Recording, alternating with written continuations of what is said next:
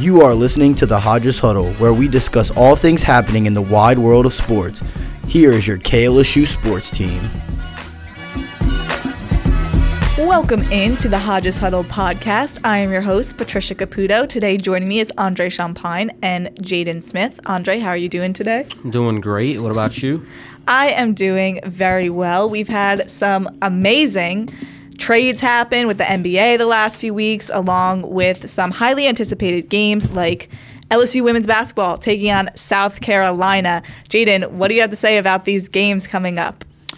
Um, I feel like this is the Super Bowl of women's college right now. I mean, I'm I don't think I've ever been this excited for a women's basketball game, period. So I'm very excited for it. Right, it should be extremely excited. But before we get into LSU women's basketball, let's talk a little bit about the NBA and the Woj bombs, the Adrian Adrian Wojnarowski that dropped all of the huge news in the NBA this week. First, talking about Kevin Durant, he was traded. Talking about naps, uh, in on the show a few weeks ago, Jaden, you had mentioned that when James Harden was traded to the Nets, you were taking a nap. And I just so happened to be taking a nap as well. And then I woke up in the morning and saw Kevin Durant was traded on Thursday. Right before the trade deadline, hours before the trade deadline, Durant gets traded to the Suns. That means the big three error in Brooklyn is officially over. At one point in time, there was James Harden, there was Kyrie, there was Kevin Durant on the same team. They only played 16 total games together and won 13 of those games. What could have been? What you could have said the biggest what could have been team ever, Jaden. Easily, uh, this might be the biggest disappointment in sports history, definitely basketball history. I mean, I think their ceiling to me was just like a dynasty. Like it was championship or bust you know, you get a group of guys like that on a team and you can't get the job done. It just, I mean, it's just really unfortunate, you know. And I feel like a lot of people forget um, the Eastern Conference, no, the semifinals against the Bucks that mm-hmm. year. I mean, Kevin Durant's big toe was on the line, you know, and if he's behind the three point line, that changes this entire conversation. So, what could have been? You're right. The team only won one playoff series together, the three of them. Andre Stephen A. Smith, when Kevin Durant got traded, said on ESPN that this will tarnish Kyrie Irving. It could possibly tarnish Kevin Durant, but because he has that quote unquote possibly a super team that the Suns were already contenders and now they add Kevin Durant. Do you agree with that? Do you think that this very well could tarnish possibly the money that Kyrie Irving gets paid in the future and his reputation? I think so, just because I, I, I personally think that Kyrie could be a bad teammate. Uh, I've always thought that. He just got a lot going on um, with you know all the opinions flying, you know everything that happened earlier this season. But I think you know he's still a great player, obviously. But I mean, for him to just leave team from you know team to team, it's it's pretty questionable, especially when you're playing with one of the best players in the league like Kevin Durant. So it's just really questionable. I guess he didn't leave Kevin Durant after all. That was the big thing going into the offseason. Kyrie Irving said, I'll ne- I won't leave Kevin Durant like that. And then actually he didn't. Everyone did. said, look, he did when he was traded on Sunday to the Mavericks, and then Kevin Durant leaves just a few days later. But but KD didn't really re- request a trade, right? I don't think. Well, it just came out like an hour and a half ago that he privately yes. privately did. oh wow! Uh, so he had also remember requested a trade in the, during the offseason and the Nets just yeah. said you're too valuable. So that's something that you have to wonder as well. The Brooklyn Nets, what's the problem there? You had James Harden who they trade for. He says I'm done with Houston and in my opinion, he gave everything he could to the Rockets, right? And he just couldn't get the job done no matter how good that team was. The Warriors were just too good. He was just couldn't get it done there in Houston. That's is all you can say, right? It's similar to kind of J.J. Watt and the historic legacy that he left in the Houston Texans, mm-hmm. and how they were never able to really win a good playoff game and to make it to a Super Bowl. Similar to that. So James Harden says, "I'm going to leave." He goes to Brooklyn, right? You have Kevin Durant, Kyrie Irving. All three of them in the last 13 months has requested a trade from Brooklyn after Kevin Durant was traded. Kyrie Irving at a Dallas Mavericks press conference said, I'm really happy for KD and the fact that he got out of there. Yeah. Jaden, is the problem the Brooklyn Nets and not so much these, what a lot of people have called, quote unquote, the three drama queens? that, that's what they've called them before, that, that, that they're not good for teams and together they just exploded, right? It didn't work well. But is it the Brooklyn Nets and their organization an issue? Um, I can't call it a front office issue because at the end of the day, you you have to suit up and go play. I mean, that's just the bottom line. And this isn't one of those outcomes and circumstances where a player was too old, over the hill, past his prime, or players were getting hurt. I mean, these they had like minor tweaks and injuries, but it wasn't anything to the point where it just should have derailed the entire franchise and all of them should have been in a different jersey by now. Mm-hmm. So I definitely think it's more so on the players than anybody else because like you said, they requested a trade. This wasn't just oh somebody saw something better on the table. No, they asked to leave there. So yeah, this is definitely on them. And right after Kyrie got traded, the rumor was that the Nets were going to build around Kevin Durant, and then that didn't happen. And Andre, do you have anything to say yeah, about I mean, the front I, office? I completely agree with Jaden. I think they are being drama queens. I mean, look, they they sat and complained about Steve Nash. He was a horrible mm-hmm. coach. They ended up getting one of the best coaches uh, now in the NBA with Jacque. And I mean, why not just let it ride this season, right? And get healthy you also have Cam Thomas, who's emerging as as a star now, but. I mean, you, you let that right. You have great coaching now, so you really can't complain about much, right? And Kevin Durant's about to, to get healthy. So and and the Nets are winning, by the way. They mm-hmm. they're like what the fourth, they're fourth, fifth in in the conference. So that that just amazes me. I, I think it's definitely a player issue. They're too greedy. Once you know, once they know their worth, they get too greedy. We'll talk about him in a minute, but I think the biggest problem is that everybody wants to be LeBron James. Everybody knew when Michael Jordan was playing that nobody was going to be like Michael. That's why there was Gatorade commercials, be like Mike and not be like anybody else, right? right. It was uh, every Michael rules the NBA, right? And he spread the NBA wide and far. I think he's one of the reasons that the NBA wants to play overseas, right? And they're so active and just such an active fan base there. And everyone these days seems to want to be like LeBron James. That's why Kyrie Irving left and he went to the Celtics because he wanted to be a leader.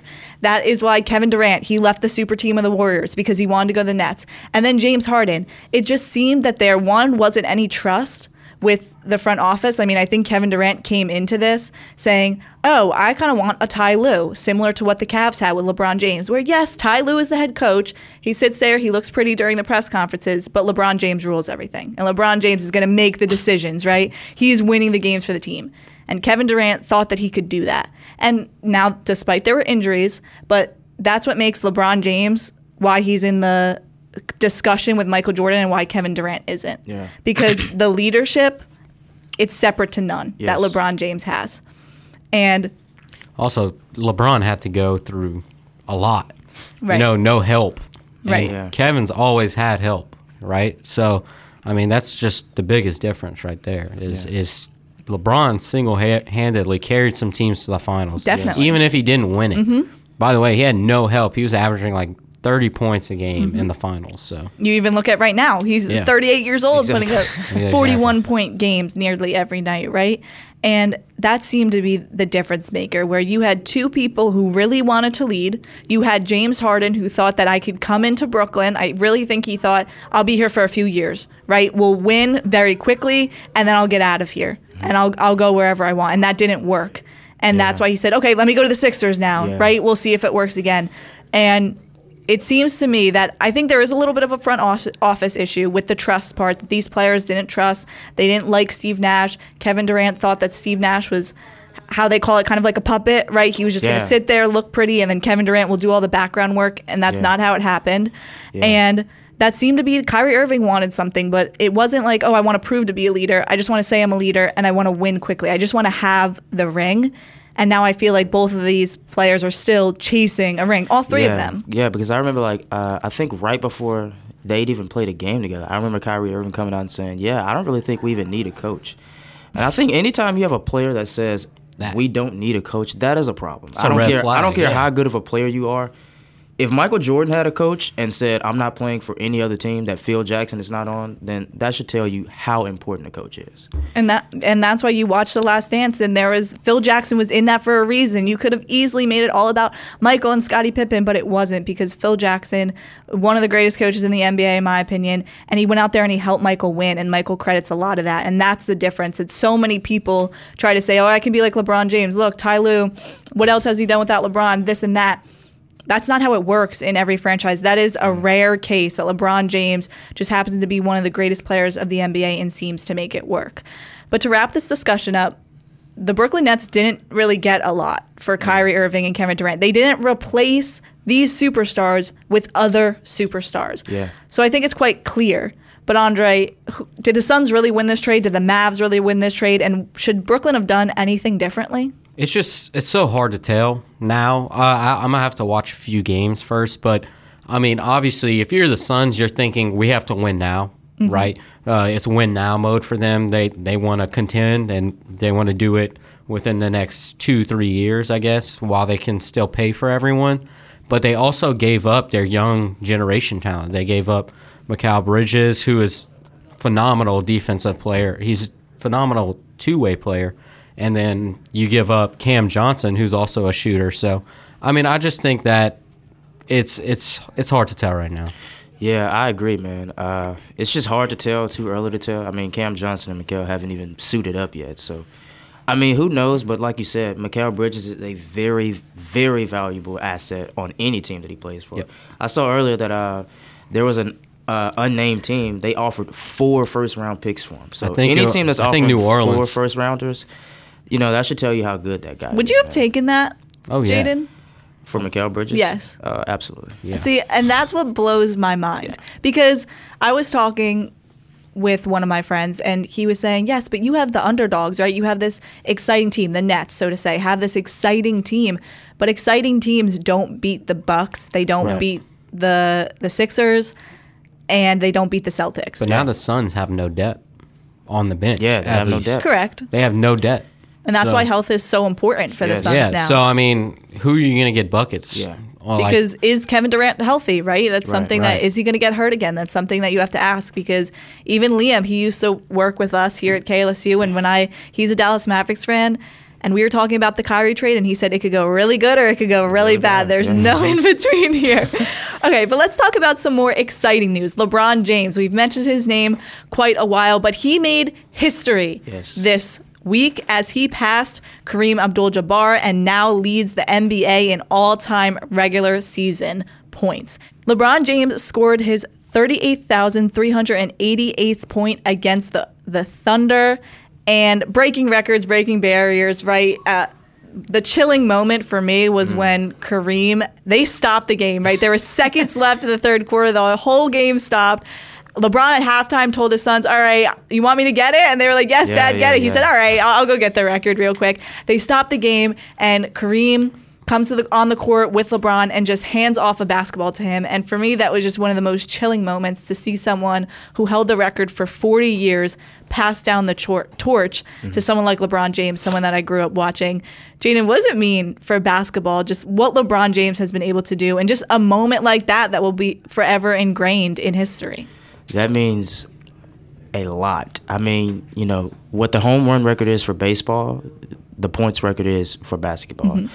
This is something that I just I don't see ever being broken just because of the production you have to put out and for the amount of time you have to do it. So this is something we will never see again. I mean, I was I was watching the game as if I was there. Like I was so engaged. I don't think I've ever been more engaged in a regular season basketball game ever in my life. And I just remember I was watching with all my friends and everybody pulls out their phones, you know, so we could record the shot that he hit. And I mean, it's just a historical moment, man. You know, something I will never forget. I mean, I agree. I, uh, what LeBron has done for the league is just it's like second to none. You know what I'm saying? It's it's the most prestigious record there is, in my opinion, in all of sports. I think what has made LeBron so great is that he's played, like Jaden said, for 18 years and counting, and he's still as good as he was like five or six years ago. But I think he's definitely the best athlete the NBA has ever seen. Um, in terms of that, I think you know, he's just natural out like athlete. Yeah, like he yeah, will yeah. go, you know, just bully anybody else he plays. Now, in the sense for Jordan, I think Jordan was just better competitor. Yeah. I think he had the you know the want to win more. You know, because I think obviously you know, uh, you could you could put up you know a case for either, but I think they're the the go to their respectable age, Easily. right? I- Each generation. I always get a little bit upset that I never got to see Michael Jordan Yeah, play, yeah, right? Right. But we have just been so blessed as sports fan. I mean, to see Tom Brady play, right? To see LeBron James play. Curry, and then like- even you had mentioned the baseball record. I mean, in, in one year, so to say, Aaron Judge broke the American League home run record, Yep. and now LeBron James breaks the all-time scoring Yeah. record. It's insane the sports that we've been able to see, the records that we've seen broken, and just the almost like the supernatural players that you get to see play Right. every day. It's it's a beautiful thing, and especially uh, LeBron James breaking that record. It means something for the NBA and for Kareem to still be here with us and to be able to pass that torch off to him Yeah, yeah. it's quite quite special. But moving on, let's talk about LSU women's basketball. Highly anticipated. LSU 23 and 0, South Carolina 24 and 0. We're going to talk about that on the show on Sunday from 2 to 3. Check it out at KLSU 91.1 FM. We'll be breaking down that because the game will be going on during our show, so that will be very fun and exciting. But let's talk a little bit about that Texas A&M game. LSU seemed to have its longest stretch of the season where they played Tennessee and then they played a game on Thursday and then they played Texas A&M on Sunday. So talking about this team, they did defeat Texas A&M 72 to 66. Andre, did this team look a little fatigued? Oh yeah, for sure. I mean, you beat this team by 40 uh, at home, but I, I believe they are because they played three games in six days. That's that's a lot, especially when you're going to class. You're you know you're trying to get all your assignments done. You have practice all day. It's it's just really hard to maintain that that kind of workload, and especially when you're a kid like that. You know, uh, a lot of people they don't think that you know these are just kids. You know, a lot of these players like are 18, 19. I think Angel Reese might be what 19, Something like that. 20. 20 at the most. That's crazy. Yeah. But um, I think what's crazy to me is that voters are going to hold that against them, Mm-hmm. and and they will. But uh, I think LSU knows how good they are and what they're capable of. So we'll see Yeah, Sunday. I mean, a lot of teams have put up a fight against them. Georgia, Georgia went into overtime with them. LSU came away with that Arkansas. 82 to 77 win. Arkansas also put them a f- put up a fight. This has not been easy games for this team to Yeah. win, so to say. Kim Mulkey even said in her press conference this week that this team is not supposed to beat South Carolina. She said the same thing about Tennessee, and that team beat Tennessee. So as we await to see this South Carolina game, right? Jaden, it's going to be a sold out crowd. I've heard that tickets are selling for over $2,000 Oh, on some sites. Insane, highly anticipated. I believe it's the first sold out game this season for the Gamecocks. What is the crowd going to do to this team and to this game this weekend? Um, wait, do you mean to the South Carolina team or to us? J- just to both Oh man, both teams. Uh, that is definitely going to be a factor. I mean, I think from the opening tip, they're going to be able to feel um, the energy in the air, and they're going to notice. You know, they already know what's at stake. You know, they don't need to, any reminders. They know what's on the line here. They know what they're playing for. But I think the crowd is going to have a huge effect, man. I mean, you know, they wouldn't be telling people that it's sold out for nothing. So, Yeah, I mean, I agree. I, I think it's going to be a massive advantage for South Carolina. LSU hasn't played in a s- sellout crowd that hasn't been theirs, so they're going to be, you know, those those people don't like LSU. They don't like Kim Mulkey down over there in uh, Columbia. So it's it's it's going to be interesting. And I feel that, like Angel Reese said a few weeks ago, this team is hunted. Yeah. Right? They are the hunted. So Mm-hmm. there's there's people out there who are waiting for LSU to lose, waiting for this journey to end. And it might be this weekend. I mean, Kim Mulkey is saying if you win the game, you win it. If you lose it, you lose it. She's treating it just like another game, Yeah. and hopes that one day it could get to that point, right, where Right. it's just another game, right, equal matchup. But right now, Kim Mulkey is saying they're just so good. It's going to be very difficult Yeah. to defeat this team. So let's give some final score predictions before the game. Jaden, does LSU come away with this win? Uh, I think we're gonna do it. I think every dog has its day. I know South Carolina's a defending champs, but I think LSU has heard all the noise this year about oh strength of schedule, why they aren't number two in the nation, you know. And I think they're gonna take that into account, and I think they're gonna win. I think it's gonna be uh, 75-68. I like that score prediction, but I, will agree. I'll agree with you, Jaden. I think I think you're right. I think all LSU's players are kind of seeing on social media. They don't like them. I think if you're everyone but LSU fans, they don't like LSU yeah. because they like to play with a lot of trash talk. You know, they like they influence the game. You know, they mm-hmm. they have fun with it, and and uh, I think you know all these players are seeing that, and they're like, it's okay. You know, we got something coming for them, and uh, I think LSU wins. I'll say by say by eight. It'll be like 78 70. Ooh. Okay, yeah. I'm I'm going to disagree here. I think LSU has had a great season. I I just don't I think this South Carolina team is just so good. Yeah. March Madness might be a little different, but in this regular season, they're on the roll. They played tougher opponents. Giving LSU this week off definitely helps them, but there yeah. you go on the road, South Carolina, sold out crowd. I think they're only going to lose by three. I, I mm. It should be high scoring game. This is a very offensively run teams, and I expect both teams to score a lot of points, right? And then I would say I'm going to say 85 to 82. Yeah, see, I don't have a problem with that prediction. The only thing is, I feel like if it's going to be that close, then I feel like we should win. You're right. Yeah, we've yeah. been in a lot of close mm-hmm. games, which I think helps us for sure. But that crowd, I, am really worried about that crowd for the for those girls because they they don't know what eighteen thousand is a lot. That's that's the biggest thing. I mean, yeah. the the biggest they've ever played against. The place is gonna be fifteen thousand yeah. against Tennessee. So it's eighteen thousand. You have to worry about communication. Are you going to be able to oh, hear yeah. them the 1st half of the game? I'm sure Kim's prepping them pretty well. You know, I, hopefully, I have full confidence. You can't always control that that crowd noise, right? Sometimes you just can't hear some things. But it, it seems to be an exciting game, a wait and see type of game. What can this LSU team do? And what can South Carolina do to make sure that each teams both stay undefeated? Somebody has to win at the end of the day. Yeah. Moving on to a team that hasn't won. In fact, they have not won in 11 straight games. So LSU men's basketball, they were defeated by Mississippi State 64 to 53 on Wednesday night. Let's start off talking about Adam Miller. It's someone who we this LSU fans people who cover LSU thought that he was going to be the guy who's able to go out there and who's able to shoot the three ball. He did have 10 points in the game, but shooting the three ball, Andre, what did you see him as he gets? Is he getting more comfortable? Yeah, I, I think he is. I, it's starting to look a little better. There's a little light at the end of the tunnel, um, as I like to say, because his confidence just wasn't there as a shooter. And, and when you're not shooting well, that gets in your head, especially when you're in a slump and taking poor shots is not going to help it, which he was doing. He was forcing a lot of stuff. He just wanted to see it go in. Mm-hmm. But once he got going it, in that Texas Tech game, I think that helped him a lot. And, and he's taken a lot of quality shots in the yeah. past three, four games, which is really good for him. Jaden, if we're talking about Derek Fountain here, against Alabama, despite the loss, Derek Fountain went off. He had 26 points, seven rebounds, along with two assists. And then this past game against Mississippi State, you didn't see as much production as many fans may have hoped. He had 10 points, but just not enough to overcome this hump as LSU loses again. Still in that 10 point margin. It's not like they're losing huge anymore, but they're right. just still not winning these games. Derek Fountain, were the standards different? Did you, if you're a fan, if you're someone who's watching him, did you expect him to try to consistently keep playing the way he did against Alabama? Oh, absolutely. Uh, I mean, this guy had 26 points against the number four team in the nation, you know, and that stands for something.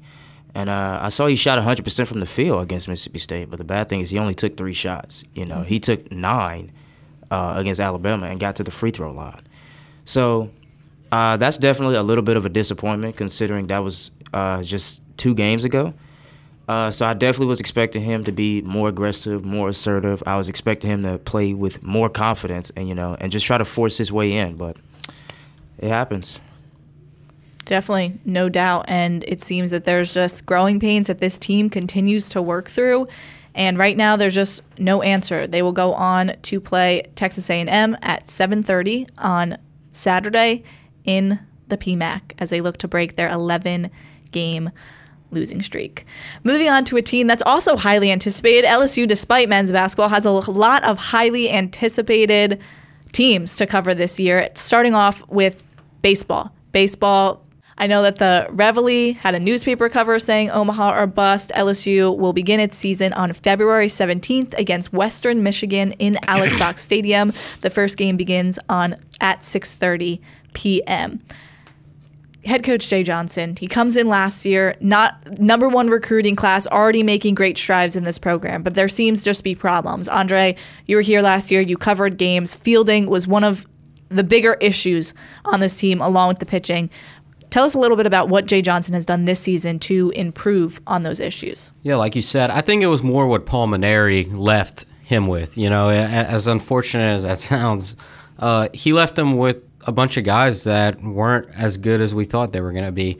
But Jay really helped them develop, uh, as we saw. But I would say this crew is just one of the most talented squads that I've ever seen from LSU baseball since that 2016 College World Series team. The pitching was most concerning last year, as we know, and this year they brought in a lot of guys um, that are they're working hours, you know, every night. Uh, I talked to pitcher Javen Coleman. He said there's not one night that goes by that somebody isn't on that field after 9 p.m. There's not one night, you know, that that field is alone, you know. And Jay Johnson talked about his team buying into this program you know, they're throwing programs as, as pitchers to be healthy. Uh, the developmental work of, of where they need to get to was exceptional. I mean, there, there's a lot of guys that barely went home for Christmas, and um, and that tells you the maturity of that. Jaden, Jay Johnson talked about how this team is bought into the program. They're working nights, just like Andre had said. What does this exemplify about this team? A team that is so highly anticipated coming into the season. Uh, it exemplifies that uh, they are who they appear to be on paper, at least. I mean, the best asset and the best trait that a, a great team can have that separates them from others is their work ethic. You know, that's going to show more than anything else. You can have all the talent in the world. You know, my dad always says, uh, hard work beats talent when talent don't work hard. So I feel like when you combine those two traits, talent and a good work ethic, you know, it's it's bound to pay off. And the, something that sticks out about this team is the depth that they have. That Jay Johnson said that last year there were times where you didn't. This is what you have at shortstop, right? This is what you have at third base when Jacob Berry was hurt. That you didn't. It was just kind of you're putting in whoever is playing on the bench, right? Whoever you can. But that's not the case this year. In fact, this team has a lot of depth. And Jay Johnson said, I can't guarantee a lot of people are going to start because there are so many talented players that will go in a rotation and we'll decide when the season begins.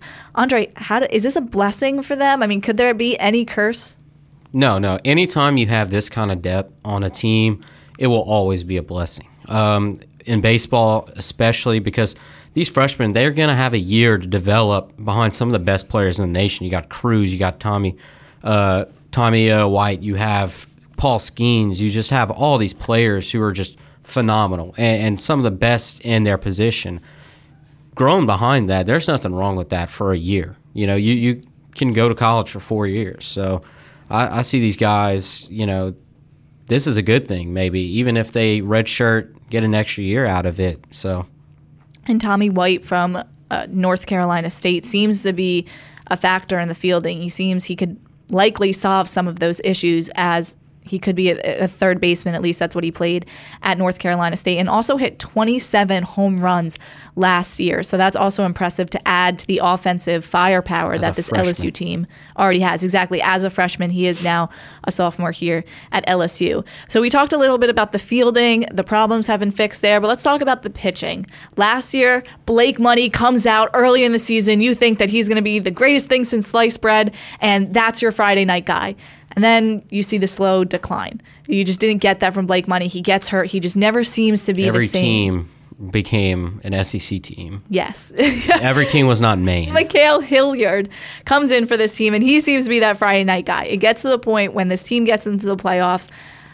One of the the broadcasters asks, can you play him all three nights? Right? Because LSU just didn't have anybody else yep. at that moment to help them win a game, right? It seems that you just had a lot of different pitchers, but guys who were not Saturday guys like this team so desperately needed last season if they wanted to try to make that trip to Omaha. But Andre, we'll go back to you. You've been covering LSU baseball thus far. How do they fix this issue this season? Right. LSU added so many, so many new pitchers. Uh, starting with Paul Skenes. He's a dual threat. He's get, he gets up to 100 miles per hour. when you throw 100 miles per hour and you also hit bombs, I mean, you're going to be one of the best players in the country. I think he hit almost 20 home runs last year, and he was their Friday night guy. I mean, that is just ridiculous. But they, also um, they added Thatcher Hurd from UCLA, phenomenal stuff as well, and they also added Vandy pitcher Christian Little and Nate Nate Ackenhausen from East Oklahoma. They mm-hmm. got way more depth than you know they had last year, and that's such a blessing for this team and probably a reason why they actually are number one. Right. Hurd had an ERA of 106 last season, along with 48 strikeouts in 34 innings. And fun fact, he limited his opponents to a 138 batting average. Mm. And this is Jay Johnson, this is something that he's improved on. It's something that he made it a factor to improve on this season. It's something that if this team wanted to be ranked number one, they had to improve on. And that's exactly what he did, especially with Paul Skenes. And that is what this is what Jay Johnson had to say about Skeens and how he can help improve this team. Elite fastball. Uh, we had a very intentional plan when we recruited him of like, this is what we're going to do.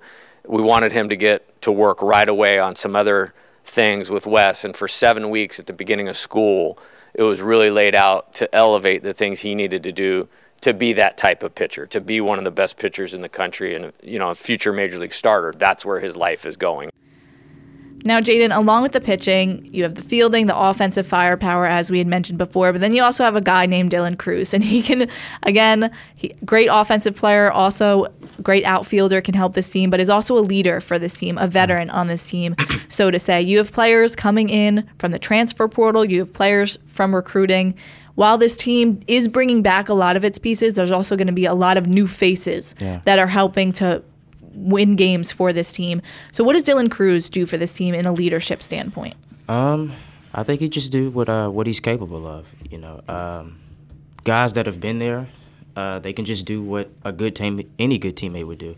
You know, and any good teammate would, uh, you know, just be a good teammate. Uh, show guys around, lift them up. You know, and uh, they're gonna naturally increase their bond and chemistry as the time goes along. So I'm not too worried about anything.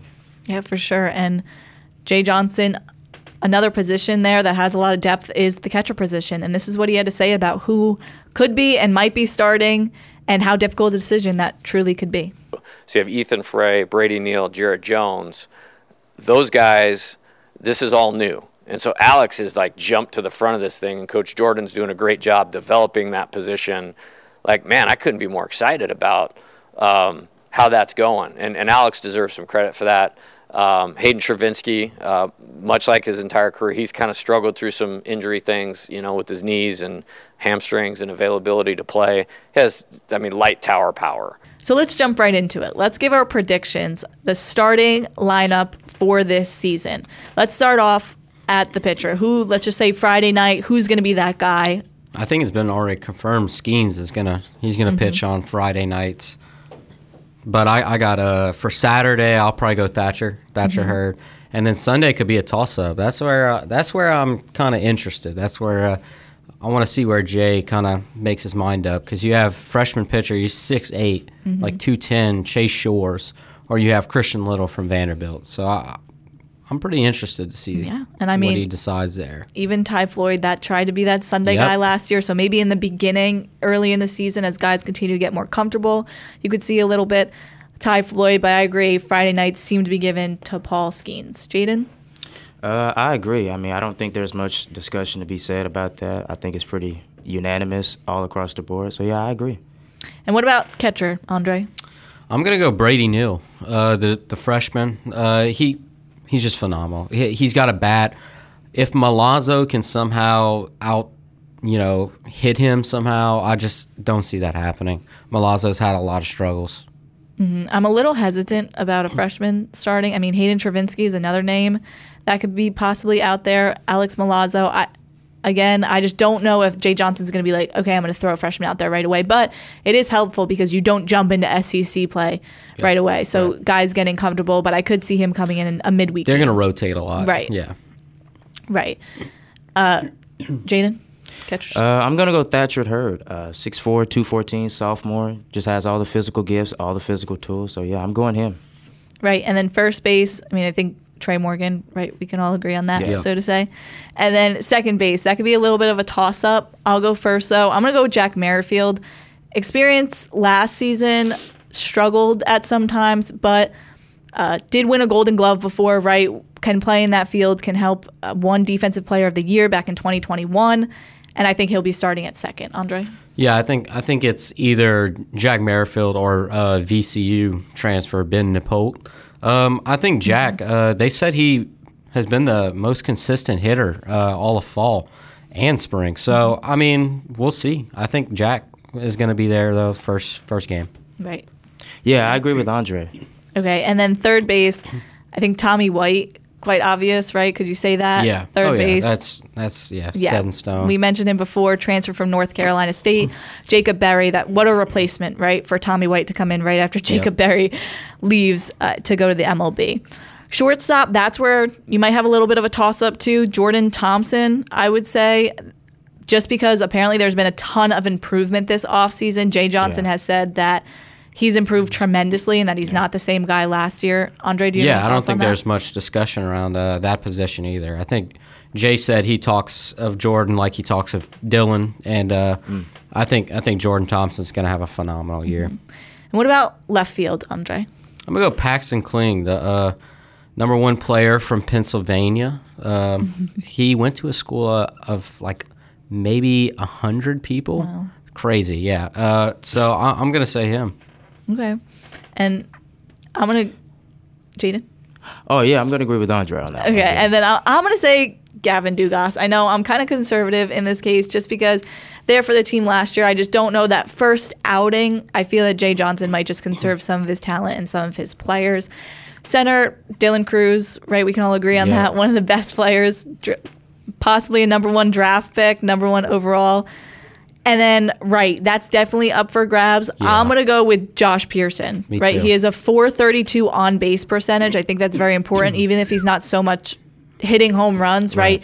On base percentage. That's one of the reasons the Oakland Athletics won so many years ago, right? Important for that team. Andre, Josh Pearson, is he starting it right? Yeah, I've got Josh Pearson. Hopefully, he can uh, get out of his little slump. I think he's hitting like 138 right now in or one 130s in the 130s right now during spring ball, and that's that's not really good to see, especially when you're coming up on the season. But hopefully, he can get it going soon. If not him, I'll see uh, maybe Josh Stevenson. Mm-hmm. Josh Stevenson, another guy last year who made strides as a young player for LSU. Going back to the pitchers, you have a lot of other returning guys. We mentioned Blake Money, Riley Cooper, that left-handed pitcher. You have Javen Coleman, who is coming back after having Tommy John surgery last season, so that definitely helps even more with the depth within this team. Lastly, let's just finish talking about the pressure. Again, you've heard so much about this team. Oh, this is their year to go at Omaha. They have to go to Omaha. People forget Jay Johnson's only in, only in his second year here at LSU, but there's high expectations for this team. Does the pressure get to them, Andre? I don't think so. I, I think at times in May, maybe one or two weekends, they'll need an adjustment, a little. Uh, you know, it's not going to be your day every day, and and you're going to have to realize that that's the game of baseball. But these players have bought in, and and they they know what it takes. They know why they're number one. They know exactly what they're capable of. Where you know ends meet is that's Omaha. That's where they're trying to go. They're trying to win a national championship. They know what's on the line. They don't care about the hype. They just want to win games. Yeah, I think ultimately, as long as you, uh, you know, just keep a, your head on a swivel, like Andre said, they know why they're number one. They know how good they are, and they know what they're capable of. Uh, so as long as they just stay consistent with their play, uh, I think they'll be just fine.